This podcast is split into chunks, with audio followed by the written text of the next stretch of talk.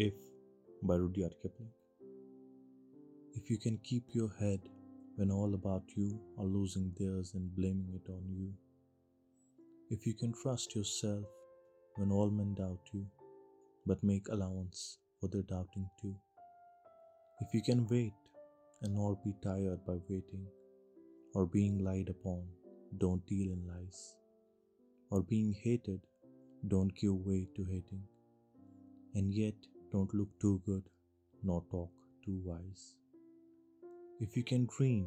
and not make dreams your master, if you can think and not make thoughts your aim, if you can meet with triumph and disaster and treat those impostors just the same, if you can bear to hear the truth you have spoken, twisted by knaves to make a trap for fools, or wash the thing you gave your life to, broken, and stoop and build them up with worn up tools. If you can make one heap of all your winnings and risk it on one turn of pitch and toss, and lose and start again at your beginnings, and never breathe a word about your loss. If you can force your heart and nerve and sinew to serve your turn long after they are gone, and so hold on when there is nothing in you except the will which says to them, Hold on.